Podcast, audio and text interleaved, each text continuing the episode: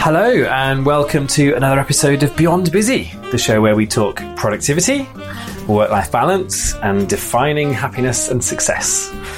My name's Graham Allcott. I'm your host for the show, and on this episode, I'm talking to Persephone Pearl.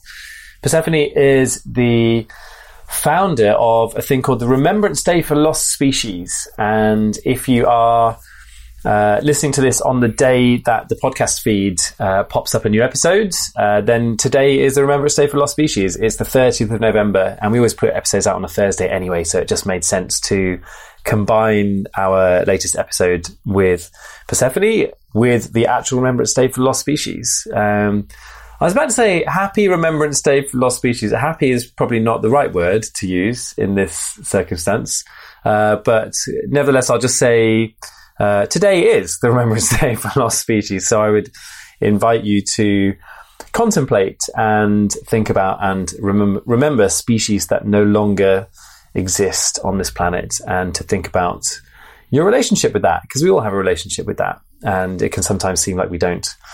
And this is sort of a theme for the episode as well. So we're going to talk at the beginning uh, about Persephone's uh, relationship with rituals and the importance of rituals. And I think this is really fascinating for organizations and for people running teams. You know, if you're managing people, if you've got a team of people, uh, trying to uh, reflect and create space to uh, provide some of those rituals to to kind of give structure to culture, I think is a really interesting thing. I think we don't do enough of it actually, in particularly in British culture. I, I feel like we neglect a lot of rituals. Uh, particularly, you know, when I've been around other parts of the world, and you really get a sense that there's a, a, lot more opportunities for people to sort of come together and think about particular issues and particular stuff. So we get into that. We get into the importance of ritual and the importance of uh, remembrance within teams. Uh, we talk about Persephone's own struggles dealing with perfectionism and control, and just that whole thing about how I think in all of in all of our work, in the work that everybody does, you know, you always want autonomy and you want a sense of control and you want a sense of being able to to influence stuff. But then also there are loads of other people, and how do you deal with the the collaboration uh, aspects of work and the uh, the need to have lots of conversations and for lots of other people to shape the work that you're doing. So we talk about that and some of the difficulties around that and, and different kind of tips and tricks around that as well. Uh, so lots of stuff about collaboration and control, uh, lots of stuff about productivity in here and Persephone's own relationship with productivity. Uh, and then we also talk about switching off. And as you're going to hear, Persephone's work is very much based around, you know, sort of her own personal uh, motivations and politics and kind of uh, stuff that she wants to change in the world. And I think it's always fascinating to talk to those people about how they switch off because when it's when you're doing something that's so part of you and is so ingrained and it feels like the world is burning i need to i need to do as much as possible towards this i think it can be really difficult and uh, it can be hard because you feel guilty and you know you, d- you don't want to necessarily kind of drop things. So we talk about that. So a whole bunch of stuff. So you join us here. We're above the offices of Onca which is the gallery that persephone runs uh, here in brighton uh, so let's get straight into it. Here's my conversation with Persephone Pearl. Right, so uh, we are rolling, and I'm here with Persephone Pearl. Am I saying no, your name right? No, you said that wrong. Yeah, it's Persephone. Persephone. Yeah. Persephone Pearl. Yeah. Persephone Pearl. Greek goddess. Ah, okay, right. Goddess of um, spring and summer, and uh, she goes down into the underworld, and that makes everything. She gets abducted basically by the Lord of the Underworld. So, did your parents name you after her, or did Yeah. you name you after No, her? no. So that's actually your name from birth. Yeah, but the Pearl, Pearl wasn't. Pearl, I adopted Pearl after a failed marriage. okay. Yeah, I Right. thought I couldn't. I didn't want to keep that name, and I didn't want to go back to my maiden name. I thought I could. I, I sat with it for ages, thinking it was a bit. It was a bit too kind of good self-esteemy, but I decided it was good to be good self-esteemy, and I could have an alliterative surname that um, alliterative name that featured natural history. So I just did it. Yeah, and Persephone Pearl, right? So that I think you probably win the prize for the best name I've name. had on Beyond Busy, right? So, so well done. Um, and um, I'm here with you at the Onca Gallery in the upstairs uh, kind of meeting space. Yeah. so we're going to maybe get on and talk about the gallery itself and what you guys do. But I wanted to start with the reason I'm sat here with you is because one of your colleagues, Ellie, was doing an event and she had all this kind of literature out. And one of the things she had there was a leaflet about the Remembrance Day for Lost Species, which is actually today as you listen to this, if you're listening to this when it first comes out. So it's Thursday, November the 30th. Um, and I just thought, what an amazing idea. I'm just totally in love with this idea straight away and I want to find out more. So uh, let's start with that. So, what is the Remembrance Day of Lost Species? Uh, we set it up in 2011, and um, at that time I was in a theatre company, and we we were preoccupied with looking at difficult issues, but making it kind of fun and accessible, which is very much a kind of thread through my own work and through what Onca does. Um, and we made a play about mass extinction. It doesn't sound much fun, but it was quite good actually. Um, and then on the back of that, we thought it it felt like remembrance was something that we wanted to explore a bit more. And um, we also encountered a group of people who were building a, a, a stone memorial to lost species at exactly the same time that we were making this play. And the stone Oh, wow. memorial was called the Life Ken, and it was on um, at Glynde on um, Glynde Beacon, M- M- Mount Caburn next Okay. to Glynde, and um, so we connected with those people and um, decided to try having a day um, in the November, um, and yeah, it sort of started from there, and it became it became apparent that the the, cur- the recurringness was an important part of it, and and I was interested in this idea of the discipline of memory because a lot Mm. of things that are disappearing without being kind of noticed Yeah. um, and a lot of stories we forget quite quickly collectively. Um, so, for example, just by doing this research, I was hearing about um, um, species, quite you know extraordinary things that have gone extinct in the 20th century. Like I hadn't heard of the passenger pigeon, which you may know that extinction story. It's a it's a North American extinction story. No. Um, so, the passenger pigeon was the most numerous bird on Earth okay. in the 19th, in the in the 18th and 19th centuries, and um, as European settlers colonised um, the you know, landmass of North America and Canada, they basically cut down the forests as they went west. Right. And um, but they thought that these birds were im- impos- impossibly superabundant and could never be the numbers could never be affected. Um, and they were just in these flocks that were they so they basically f- flocked up and down the America, um, kind of following the flowering and the, the fruiting and the seeding of, of the different tree types in the forest Yeah. and um, so they were here one day and not the next, and then you'd see them in another part, and there were these kind of m- mythical abundance, and they were used as cheap food to feed slaves Mm. um, and poor poor people, and yeah. Anyway, they were their, their habitat was wiped out, and they were hunted to, into extinction, and nobody saw it coming. Yeah. And so they went extinct in 1914, and I had never heard of them.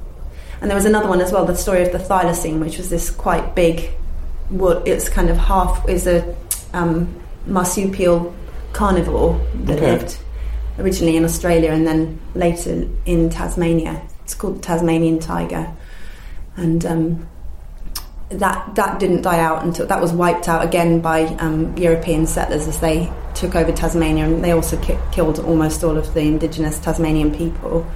Um, uh, but it wasn't extinct until 1936. So Right, it was, okay. and, there's, and there's film of it.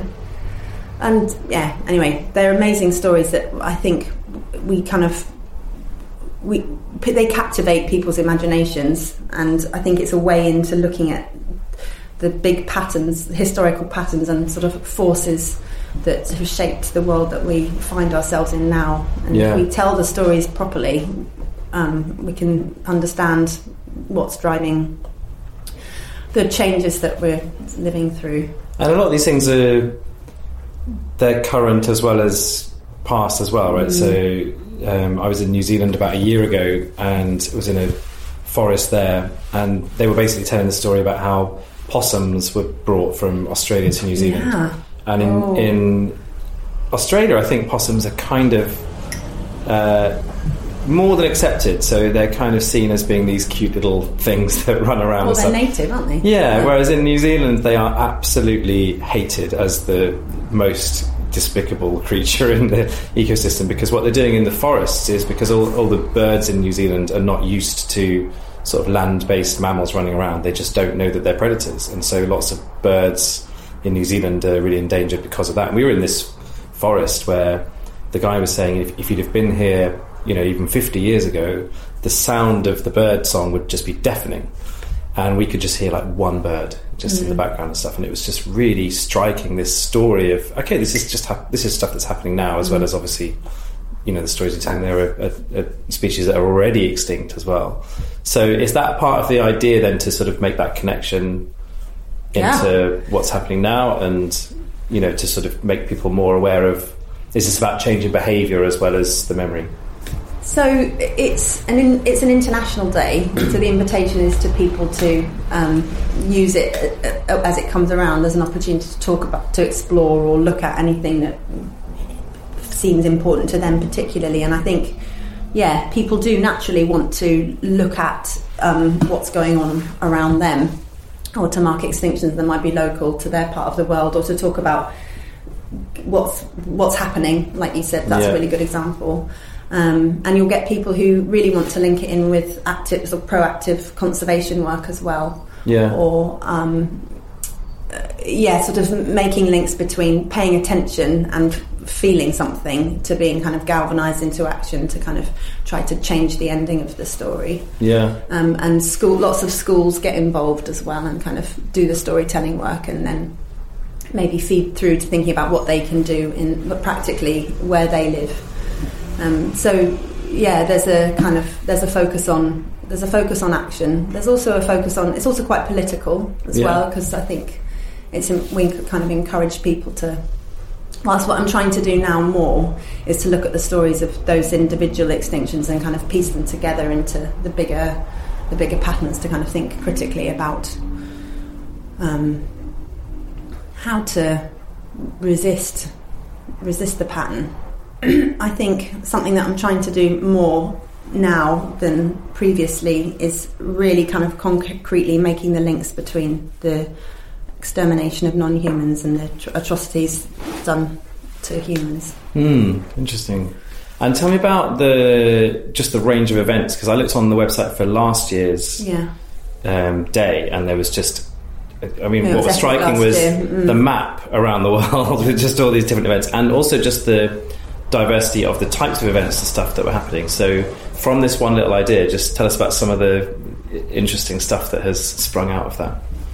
Well, it's it's still mainly in Europe and North America, and I think that is okay. That's that's to do with you know where it feels relevant, and it's also in in um, Aust- Australia, New Zealand Mm. as well, Canada. Um, so events can range from one person doing a vigil. For example, someone in Tasmania went to the site of the zoo where the last thylacine um, died last year and um, took um, some native wildflowers and you know had their own private memorial um, there. And then you know in another part of the world in Wales um, where's the river Taff I don't know. That's really I'm really sorry but I think it's in I think it's in Wales but there was um, a river swimmer. They swam in um, quite a quite a damaged river Mm. actually, and they um, it was a kind of swim of like connecting with the river and gratitude for its continued life force, and also kind of acknowledging what the harms that are done to it. Um, and then there are bigger things like um, we had a procession um, uh, from the gallery down to the beach with a ritual element. We made this thylacine um, and we burnt it on the beach, which is something that I personally enjoy, and I'm quite interested in exploring those sort of funeral um, Mm. structures. Um, there's art competitions um, and school assemblies, um, tree planting, um, kite making. Uh, this year there's a po- focus on pollinators So not only extinct um, po- creatures that would pollinate plants and flowers, but also um, looking at what's happening to insects and pollinators at the moment because there's a lot of there's a, a massive population crash, but there's concrete steps that people can take um, to make life easier Yeah. for um, insects, namely planting flowers. It sounds really simple, but also engaging with you know corporate misbehavior basically, and like trying to learn about pharmaceuticals and you know herbicides, pesticides, and the kind of mechanization of farming and food growing and the Mm. chemicalization of it. Um, so there's going to be um, celebration of organic food growing um, in Wales. That's happening. This, this is called a pollinate, uh, polytunnel pilgrimage.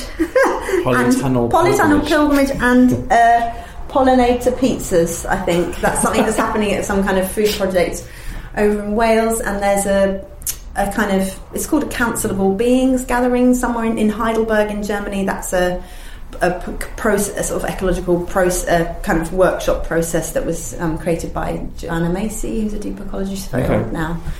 Um, there was a vigil and a potluck by a river in Sacramento last week. A pot? What? A Potluck, a, like a Potluck. food, a food sharing where people Oh, right, bring okay. and, and share. I don't know if that's how you pronounce it. Um, there's going to be a swarm in Glasgow. I don't quite know what that means. sort of fun, yeah, fun stuff that includes Yeah. children, basically, or stuff that's really, you know, kind of just about feeling. I think the point Yeah. is, it's to make a space that's out of out of the um, business as usual, out Hmm. of the routine. But it's, I guess it's very similar in its intention to, um, like Remembrance Sunday, um, in that it, it is a you know everyone stops and everyone has a, a minute's silence and you remember and you wear a poppy for a period of time. There are certain parts of that ritual, aren't there, that allow people to. It just gives a framework for people to remember in whatever way they want to do. So is that? Yeah, I mean, it, it sort of feels like a really obvious thing in some ways. Like, why did that? Like, all the best ideas are ideas that are really obvious once they exist, and it's like, oh, why did this not exist before? But there's probably lots of other. Do you think about other things where there might be remembrance rituals or uh, or other kind of rituals like that that should exist that don't exist now? Is that part of? Yeah, well, I think there are there are some, and they need to grow. They need Yeah. to grow. Um, I just think the calendrical recurrence is critical, and I'm interested in I'm interested in Remembrance Sunday because it is something that has stuck, but it is problematic. You know, Yeah. it's quite it's very sort of top down, and it feels like there's a bit of guilt and kind of um, behaviour policing around wearing the poppy. This year just felt ridiculous around that stuff. Yeah. right? It felt like the poppy just became this highly charged. I even had a weird feeling about my white poppy. Yeah. Oh, well, it- was just. But that's con- sorry. There's that. Like, are you wearing the poppy, and if not, why not? But then from the other side of it, it was like, should you be even wearing anything Mm. at all? Because you'll be. And that's you sort of being simplistic.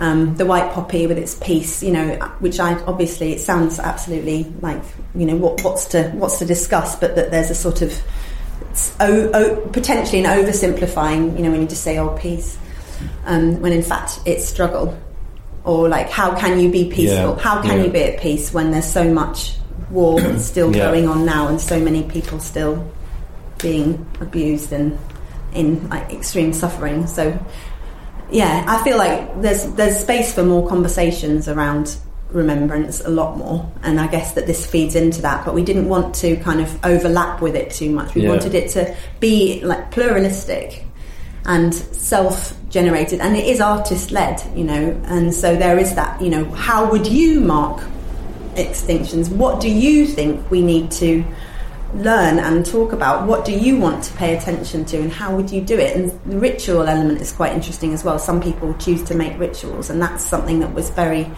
kind of worn down in this culture. Like we're not we're very ritual averse phobic even. Mm. and um, so it's a sort of oh what, what would a rich what can a rich a secular ritual be? I mean there Yeah. are Christians that there's a church in Wild Church that has done things for Remembrance Day but also you know it is very much a secular initiative. Um, and what, what would that what does that look Yeah. like? How can you? And The other one I was just thinking of is um, a ritual or a remembrance around um, putting some focus on sort of, I guess, like human achievement or sort of people who've really pushed the human race forward in some way. So having a day where you know someone might choose to think about Einstein and someone might choose to think about their favourite scientist or I don't know, just something. it's political though, isn't it? Like who do you yeah, who, and then who does that become? Yeah, but that but that could be the personal element of it. But basically, you're sort of saying, I guess in lots of other cultures, it feels like there's a much greater sense of respect for the sort of idea of like forefathers or The previous generations yeah. and ancestry and all that. And it feels like we don't really respect that so much in certainly in British culture. It's sort of like you're just forgotten and. That's that. That would be the other thing. Yeah, it's that very just uncool, isn't springs it, to my mind as a thing to remember and contemplate and think about and stuff. Yeah. I mean, I just think we should all be historians, basically, because you can't really make sense of the world as you find it without learning about history. And I've my work currently, and it is connected. And I'm just trying to kind of get better at articulating the links. You know, my, around white supremacy and the slave trade. That feels like that's a huge thing that we're like culturally Mm. t- blinded to. It's not part of Yeah. our uh, curriculums. It's not something that we want to look at at all. I always think it's over now or it happened over there. But how huge that is, how huge a trauma that is, kind of around the world. Yeah. And I'm wanting to make the links between those sort of human abuses and the uh, you know, environmental justice, basically for humans as well as places and non-humans, making those, telling those stories together in ways that don't do a disservice to any of them. yeah. So yeah, I mean there is there is Black History Month. I guess that's the most interesting kind of Yeah, his- I guess, history yeah. initiative. Probably yeah. is, isn't it? Yeah. People just say it shouldn't be Black History Month. It should Yeah. be. It should just be continual continual Black history from you know reception upwards. Yeah, oh, I thought what you were going to say is you get all the other people on the other side who say, "Oh, well, when's White History Month?" Oh, God, yeah, well, I don't It's the same with the International Women's Day. Everyone goes, "When's International Men's Day?" and all this. It's just Not like, everyone. uh, yeah, yeah. I know. I just I want to shut that down. it makes me very angry. yeah. While we're on the But, subject but, of but it's really important to to interrogate why do people say that, and that is the sort of white white supremacist patriarchy that makes it seem okay to say that. For sure, but also the job of, of say International Women's Day or Black History Month has been to create that debate in a way in in a way and perhaps in people that wouldn't have had that debate before. So that's it's kind of doing its job by even people getting angry about it in a way. I think is kind of an interesting thing. Um, in thinking about ritual and remembrance, so obviously a lot of people who would listen to this are people who are either working in businesses or organisations or charities or whatever, um, and they might be running teams. And I'm just wondering if you have any thoughts on the idea of ritual and how you apply that with your team. So, Mm. Oh, that's a great do, question, do you yeah. think about that in terms of how you manage people or how you sort of celebrate events and stuff like that? Is there a crossover in your sort of thinking or practice Mm. around that stuff? That's such a good question, and I do think it's important. We've actually just been um, doing this really lovely process for the last few months um, with two friends of the organisation who are also amazing facilita- creative facilitators, and they've they've done a training in a, in a new process called cultural emergence, Okay. and they've gifted us this kind of monthly se- session. Um, and um, with cultural emergence, there are these 16 principles that are around kind of well-being, basically, and the kind of the necessary ingredients to kind of to, for he- for health at your kind of individual, organisational, sort of cultural, and then sort of ecological Right. Okay. levels, and um, I can't. I this one of them is around um, the, the core importance of taking time to celebrate what you do. So you know, reflection, celebration, that sort of renewal that comes um, through actually saying, you know, we did good, or you're amazing, or just let's take us let's take time out to um, acknowledge the work, the value of the work that we're yeah. doing, and yeah. so um, whenever we do um, make space for those rituals, however simple they are, for example, like a monthly meal in this room. It feels very. It feels like it's about organisational good health. But what I notice is there's a continual it's a continual battle to, to keep those spaces carved out. Mm, yeah. Um, they'll just be swallowed, even unconsciously. I'm doing it, and that's sort of swallowing them up because we feel too busy. yeah, for sure. I, I definitely think I'm guilty of that as well. I, I've just been Giving it a short shrift, isn't it? Yeah, for sure. I've just been doing uh, school open day visits because my little boy goes to school in September. And one of the things that's really striking there is the idea of the star of the week or the you know so, so they'll have a thing where and in one of the schools what was, what was really interesting is it wasn't the teachers nominating it it was the kids themselves deciding who was the star of the week that week and kind of acknowledging kindness Oh. and acknowledging good behaviour and it's like, oh that's so lovely that like, they're sort of starting to think they're being encouraged and facilitated to think in that way. But I as I was walking around I was thinking oh God I don't know that I'm doing enough of this at, at my company Think Productive. Uh, and it's that same thing you know you feel busy you feel driven towards whatever the next thing is. And so you're more focused on what that next goal is rather than celebrating the achievement of you know meeting the last goal kind of thing And gratitude, I think it ties in with gratitude, doesn't it, as well? Like, I think gratitude's a bit sort of underrated culturally, just to sort of stop and say thank you, whatever that's for. mm. And I guess within a team, it's about uh, thanking people for their service or their ingenuity or, or Yeah. whatever it is, in whatever way that is. So, yeah, we have we do have quite nice team meetings weekly that have quite a sort of strong structure, and we always start with check-ins and. We've started to try to build um, BSL into the check-ins, which that's British Sign Language, because cool yeah, we've got um, some fantastic um, deaf friends who are teaching BSL level one here at the moment, and it's a really one. It's a great thing that's happening here. So we're trying to incorporate it into the team. But you know, it's you have to make the spaces to do it. It's Yeah. like yeah, otherwise it'll fizzle. Um, so we're trying to do that in ops every week, which is kind of Nice. somewhat hilarious. I Yeah. did my BSL level one like 20 years ago, and I don't know that I can remember No, much, much more than please and thank it. you and stuff. Yeah, It's BSL zone. cool. You can watch it. That's on the TV. You can watch Oh, it right, yeah, yeah, yeah.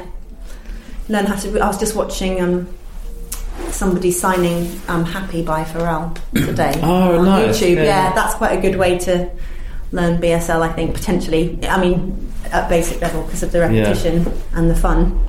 And and it's also just a very engaging thing, isn't it? Like because it's physical and Yeah. you're sort of having to be very sort of face to face and and eye contact with people and stuff like that. So yeah, all good. Um, so let's carry on on that theme, but talk about Onca. So you mentioning there about carving out that space out of busyness mm. to think about ritual and stuff.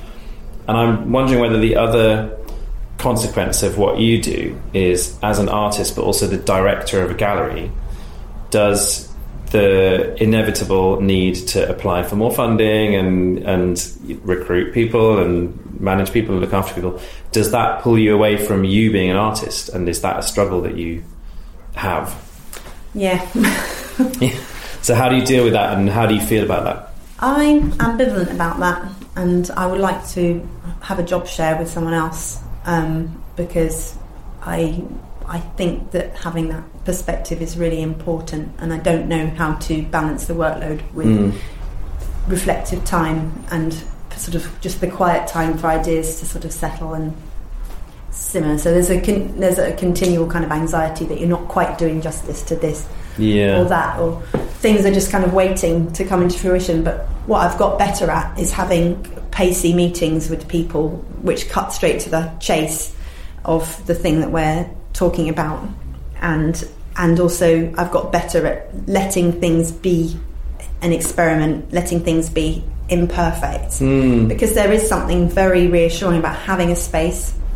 I just wanted to say we have the gallery, but it's not just a gallery. This is a it's an it's an it's a charity, Yeah. and we run a lot of um, we host events. We also organise our own exhibitions and stuff off site, like the stuff that Ellie runs. We're continually kind of running projects and trying to engage pe- work with people on site and off site, and you know using art as a way to get people talking and making and feeling good or looking at difficult stuff. So, um, yeah, having the space is very reassuring because you know you can just it's not like if you do a play and the play was terrible, you know, or the play went down and it bombed, and then you're just left going, oh God, if only uh, it had been different, or we'd had more rehearsal time. I sort of think we can have an experiment here. And then we can do it again, or someone will come back. It's a, con- it's always a conversation Yeah. um, and we don't ha- and I think that that's that's quite enabling for people just thinking oh you know they're not the experts. This is a sort of shared endeavor. So you know we've got a kind of ethos of workshops and, and dialogue and kind of experimental events happening in the gallery. And it's always like well what do you want? If you didn't like that then what do you what what what can you contribute? And what would you like to do? How would you like to run it? Please Yeah. can we Yeah. um, try it that way or do it differently next time. So, And do you yeah. see is your Stops you job being perfectionistic? is yeah. your job within that? I want to definitely come back to perfectionism in a second Mm. as well. Do you think is your job within that, and maybe the other some of the other team members of Onca's job within that is to sort of be the the facilitators for sort of fluid, I guess fluidity uh, as, as a concept really, but just this idea of uh, like things are going to sort of change and meld and merge and develop as you go. Yes. Um, and so you have to just be really comfortable with the idea that it's not kind of your personal vision or expression or like there's there's no kind of one author of the stuff in that way. That, you sound sense? like you know. you sound like that's coming from your own experience, very much. yeah. Yeah, um, but again, the space is the space kind of is a container. The physical space is a container for that. So you know you can come back here and carry on with those conversations, and you Mm. can ca- you know carry on with the conversations online as well, or you know through blogs or in the pub or whatever. But Yeah. yeah, and it feel what I think I've learned since f- from being here is that the conversation, uh, you know, really does need to evolve. Like organizational culture needs to evolve. Um, the way that we talk about environmental crisis needs to evolve. uh, Evolve. The way we talk about power structures needs to evolve. Making those connections and being Mm. like highly reflective as an organization. So it does feel like nothing's nothing's really settled in terms of how we talk about things, except having the space is this kind of profoundly grounding Yeah. thing for us. I think there's so many parallels there and lessons to people who are just like working in organizations and people have this sense of wanting to control everything or mm-hmm.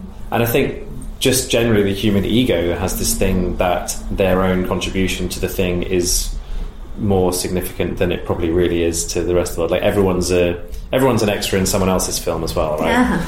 and so I, I wonder if that's a, is that something that you think artists would be wrestling with more? This idea of the sense of control and the sense of perfection, and what are your what are your tips and tricks to to sort of deal with that mentally, or to get away from those sort of instincts in that way? I guess it's not being afraid to get asked for feedback or to like have dialogue around what it is that mm. you're making and to not be attached to it like to accept that the thing that felt relevant last month might actually be an old an old draft and that you need to yeah. it needs to develop um, but it won't develop unless you're talking about it with and li- well actually listening to other people and what they what they have to say so, um, but that's I guess that's really that's about kind of commun. Uh, I should think poetry, for example, is a bit different, or accounting.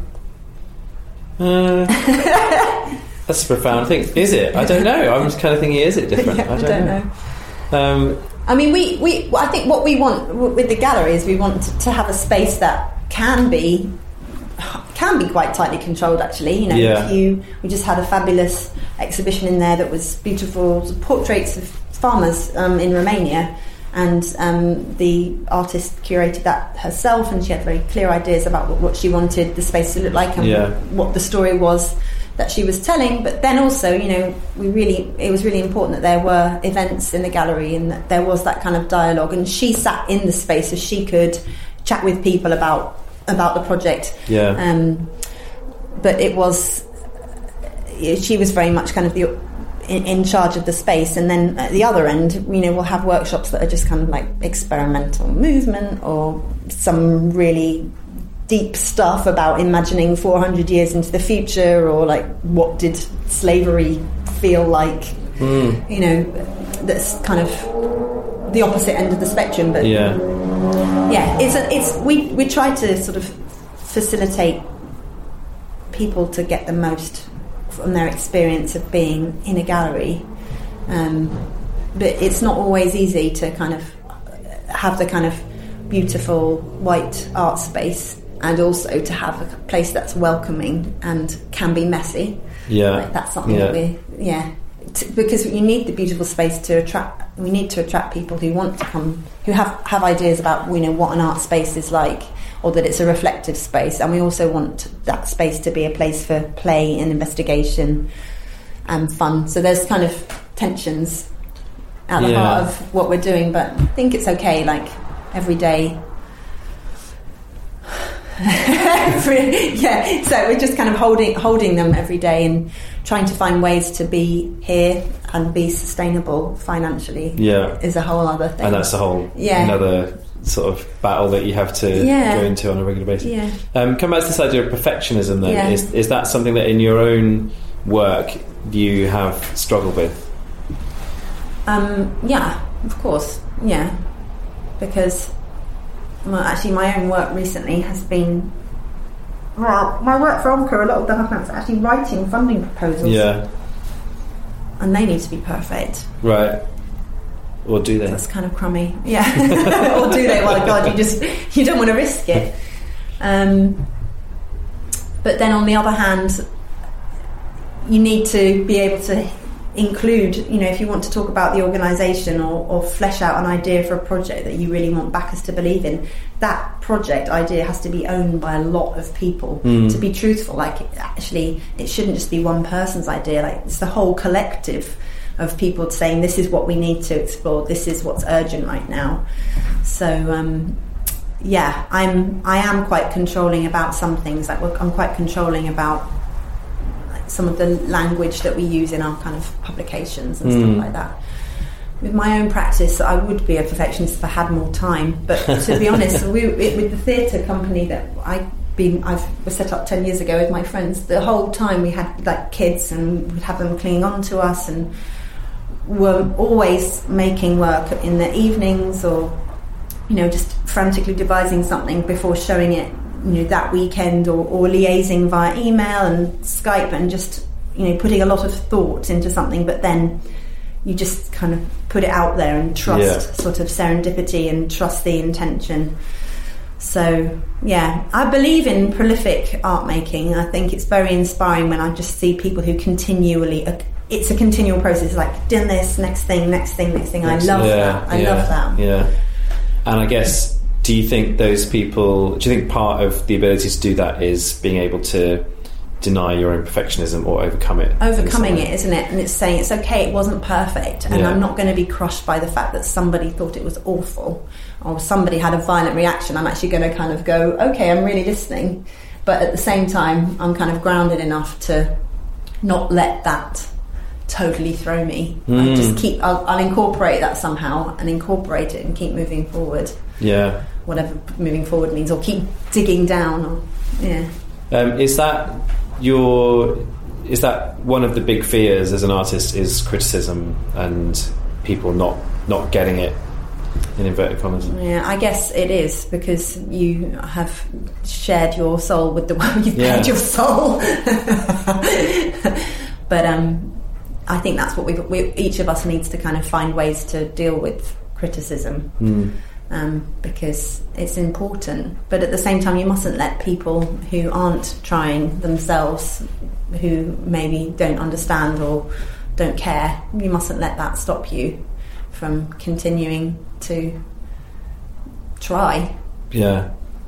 Absolutely. Yeah, because there's there's constructive criticism that you need to be braced for, Yeah. and then there's just people who don't get it and aren't interested, and that it's important to recognise. Yeah, so it's almost like choosing when to sort of hold your hands over your eyes of the yeah. of the ego in that way, and when to actually go no, like you actually do need to hear this Fair out, point, and like yeah. this is this is something to listen to. Um, and tell me about your relationship with productivity as a word. So this podcast we talk about work-life balance, and uh, we talk about people how how people define happiness and success, and also how people just get things done.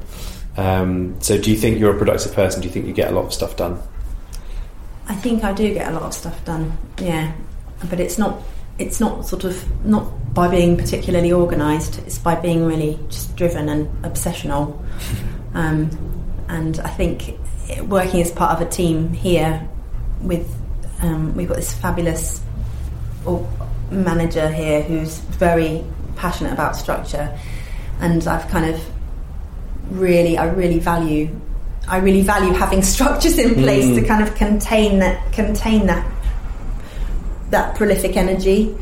And so I was about to ask. You, I think you're answering it already, but I was about to ask: Would you like to be driven and organised, or do you feel like being organised would, in some way, inhibit the creativity or inhibit the drive?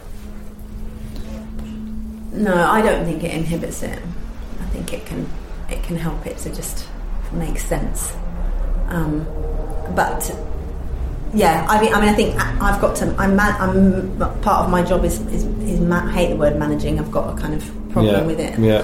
Because um, it's not something that I ever kind of thought I would be doing. But there's a definitely a sort of a, a dance with kind of encouraging people to be productive. I mean, I'm obviously going to have to read your book. like targets, yeah. that kind of language around management, targets and um, marketing and you know, rec- reach and recruitment and etc. And then actually, well, what does your heart mm. want to do, and yeah. what, where where do you, what, you know, where are you leaning, and, and how can we support you to to nurture that thing that you're trying to articulate? How can we nurture that into existence? And I, yeah, I, I feel like that's that's a that's an art, and I don't manage heavily at all. I feel like with a small group, there's a lot of trust that people are super committed to this organisation and its vision, and are just working their socks off to kind of make it continue, you know, make it grow and be be the best that it can. Yeah. Um, but you know, and it's sort of certainly my sort of ex- interactions with Onca, so meeting Ellie and then being on the Onca website and looking at the biogs of like the trustees and stuff. And mm. is it Claire who's the founder? Laura's the founder. Laura. Yeah. Um, so reading Laura's biog and then reading yours, it was like, oh, it's amazing that you guys found each other. So it has this sort of feeling of a whole bunch of people who have a very similar sort of shared set of aims and motivations. I'd imagine managing isn't going to be that difficult in that environment compared to performance managing yeah. in a call center when someone isn't hitting their targets is a whole nother you know they hate their job like you're not going to be anywhere near oh. those sort of dynamics in that sense right like you've no. got people who are just inherently motivated and on the same sort of wavelength or or whatever in in, in doing that work I guess um, in terms of thinking about your drive where do, where do you think your drive comes from my mum probably your mum yeah yeah, she was always like super driven, yeah. role model. Um, she was a doctor. Yeah, she worked really hard. Um, and I guess gr- growing up, I had a love. I mean, this is what you hear people say. You know, they had a love of the living world around them, and I just always knew that that was where my that was my kind of that was my formative experience was having a house that was very close to some woods yeah. and being outside a lot and I had lots of pets and I was very curious about non-humans. Yeah, and then kind of learning about the, the state of the world, of feeling you know motivated to work for that cause. But it, it's still it is very much an evolving practice, and yeah, I, I wouldn't say there's a kind of I'm not settled on a I'm not I'm settled on a kind of set of values, but I'm not settled on how. I feel like it's all, all about listening and dialogue now. That's yeah. the sort of urgency. It's not about proselytizing, it's about listening um, to what is important to people and, and looking at social justice now, not just looking at it, but working to promote it and, you know, looking at big issues like, well, Brexit, migration, environmental refugees, racism. These are things that we need to urgently bring into the space and listen, mm. you know, people homophobia, um, misogyny. That these things all feed into the world that we and the structure, you know, the structural inequalities in the world that we live in that help to kind of generate the problems that we face. And yeah, I just that's my mission and my drive is around kind of making space for the envi- for the environmental movement to be fucking excuse me to be much better than it has on the been. podcast. Yeah, it hasn't been enough. It hasn't Yeah, been good enough. It hasn't been enough. It hasn't been. It's yeah. There have been a lot of victories, but it hasn't done. It hasn't told the stories properly. It doesn't tell them. It doesn't tell the stories of climate change properly. Like for example, you know, I mean, polar the polar bear iconography. Um, it doesn't talk about people. For example, like climate justice is a massive thing. Like we should care about people um, and hear from them and learn from them, like what what is being lost. Um, as well, you know, as as carbon dioxide emissions go up, you know, what is disappearing? Like, what what does what has tar sands done? Like, what, where are the voices? Where are those ways of living that we should be learning from? Like this kind of frantic race to um, to for, foreground voices that are continually erased and that's what I'm wanting to do more in the gallery um, next year and I'm really hoping we get funding from the Arts Council to Yeah, do it yeah. yeah And it always really frustrates me when the next general election comes around and Caroline Lucas sort of puts up her hand and says, What about climate? What about the environment? And it's sort of just drowned out. And it's like, why? It, the last election, particularly, just felt like there was no it's conversation about our responsibility to the environment at all.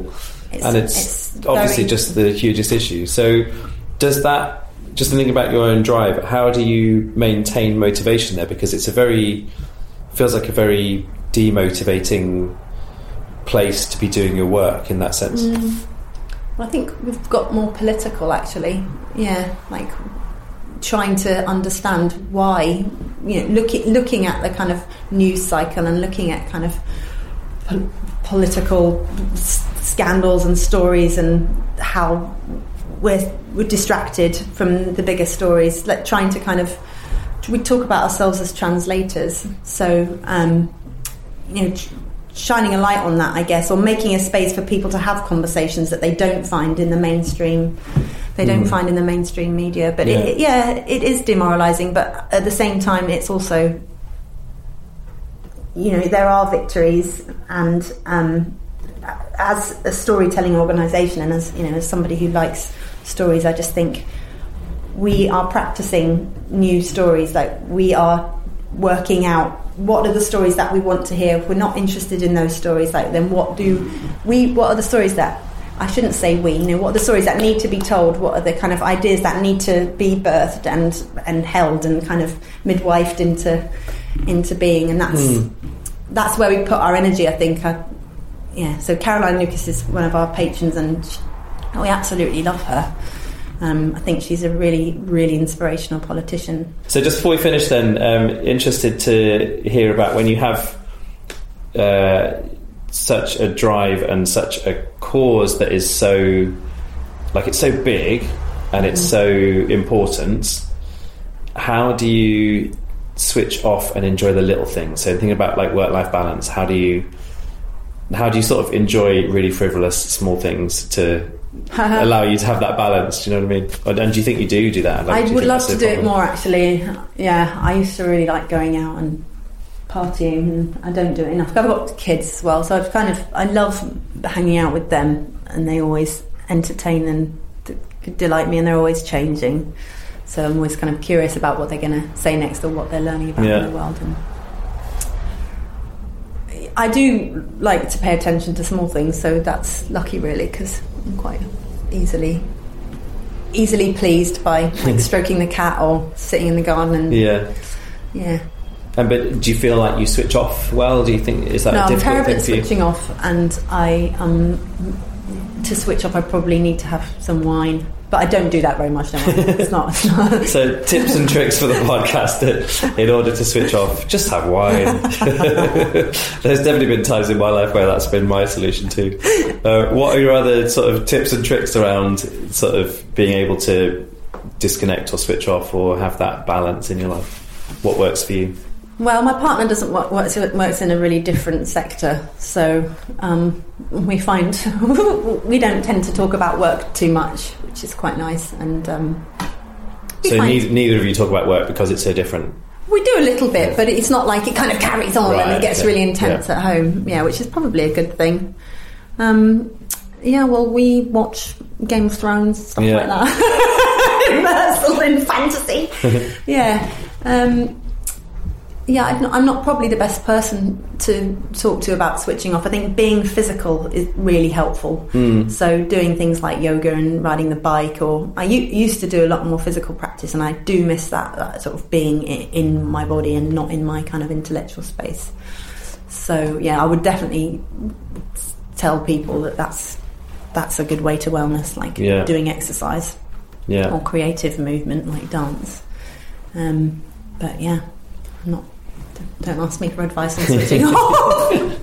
Uh, and the final question: What what scares you? What are the things that maybe keep you up at night, or what worries you in your work? well, you probably got the themes. um, well, I want the organisation to continue, Yeah. and so I think as a director, then that, that is a kind of you know anxiety, like wanting wanting believing in the organisation and, and Mm. wanting it to kind of flourish and sort of be financially sustainable as well. So that's something. Anything to do with money kind of keeps me awake and makes me worry. Yeah. Um, but yeah, no, the big the questions about the pro- state of the earth and state of humans, pe- people, what people do to each other and to to the earth around them, and the speed of change that keeps me awake. Yeah. And sometimes I can't listen to the news and to not be very careful. Be very careful about what I what I listen to because I can go into a tailspin and you know, not not really feel like I can work that day. Yeah. I just need to And how do you? retreat. Um, I guess how do you protect yourself from those bigger fears in that way? I just think try, I think gratitude is something that I try to cultivate, and like I was saying a minute ago, paying attention to the small things Hmm. because they are important. The small things are really important. Cool. Yeah, and I guess there's lots of inspirational stories and people and projects and activists and thought leaders and writers and artists out there that you know that's continually a source of inspiration. Yeah, so strength in numbers and strength Mm. in that inspiration. Yeah, for sure. Um, so just tell everyone uh, how they can find out more about Onca and uh, yeah, just give a bit of a outreach Oh, pitch well- for the work that you do. Thank you. So Onca's uh, it's on it's at St George's Place in Brighton, so it's very near the station. You just go down the hill towards St Peter's Church from the station, and we're open most of the time. The building's open seven days a week, and you're, we're online at onca.org.uk. Um, you're welcome to come. We've actually got an amazing exhibition coming up. So the exhibition will be up when this podcast goes out, and it's around um, Lost Species Day, and we've got amazing embroideries and loads of cool, cool activities. In fact, on the 30th, we're doing our procession for lost pollinators. Yeah. Um, So that's like 6 p.m., is it? yeah, six p.m. Yeah, we're going to go. here? It involve. It's going to involve a lot of dead flowers, I think, and a fire. Um, and yeah, you can find us uh, if you want cool art project um, in your school or community group. Then we would love to work with you. Or if you want to come in and join in, or offer an activity or run a project here, please be in touch. Yeah. Yeah, and if you're listening to this on November the 30th, maybe here's an invitation to tweet or just Facebook or make reference to to remember Remembrance Day for Lost Yeah, it's Species, right? Like people can just do their own Thank thing you. towards it. It's hashtag RDLS 2017, and the, the Twitter handle is Lost Species at Lost Species Day. Yeah. Cool. Well, thanks so much for hanging out. It's been really nice, and uh, I think there's just loads of interesting stuff to uh, where people can take lessons from that and, and share things. So, thank you very much. Thank you.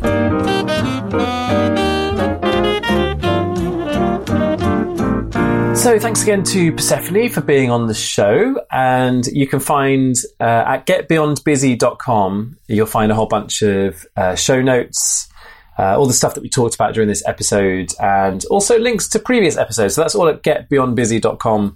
Uh, some really great previous guests. Uh, if you're new to Beyond Busy, that you can go and check out, including the comedian Josie Long, including Gerald Ratner of R- Ratner's fame, and in the 80s, the sort of the phrase "doing a Ratner." Uh, and a whole bunch of other stuff. Uh, lots of people who are not springing straight to my mind right now, but everyone from uh, let's say everyone from uh, Olympic gold medalists through to clowns and CEOs and founders of companies and all kinds of other stuff as well. So, uh, lots of interesting takes on these themes of work life balance and happiness and productivity uh, over at getbeyondbusy.com. Uh, this episode is sponsored by Think Productive. So go check out thinkproductive.com. Uh, that's my company, by the way, if you didn't know that already. And uh, I also have a book called Productivity Ninja, so go and check that out as well. Uh, I left a couple of copies for Persephone in her office of the book Productivity Ninja, so we'll see we'll see what the, the guys at Onca make of Productivity Ninja. And um, I, if you're listening, Onca people, uh, go read it, tell me what you think, and um, yeah, I'm very honoured to be in your library alongside all those books about ecology and turtles and lots of other stuff. so that's that. Uh, so we'll be back in two weeks' time with another episode of Beyond Busy.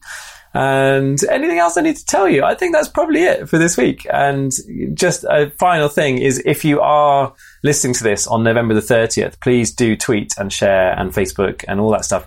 Uh, about the Remembrance Day for lost species. It'd be really good to just do our bit here to spread the word about about that. And um, if you listen to this on any other day, I mean, it doesn't have to be the, uh, the official day for you to just light a candle or just quietly contemplate your own relationship with the other species that live on this planet and the fact that many of them have died and, and died out and um, faced extinction uh, often because of the actions of humans. And I think it's worth just taking a moment to reflect upon that. So, on that very serious note, but very important note, uh, I'll wrap it up for this week. We're back in two weeks' time with another episode of Beyond Busy. And until then, take care. Bye for now.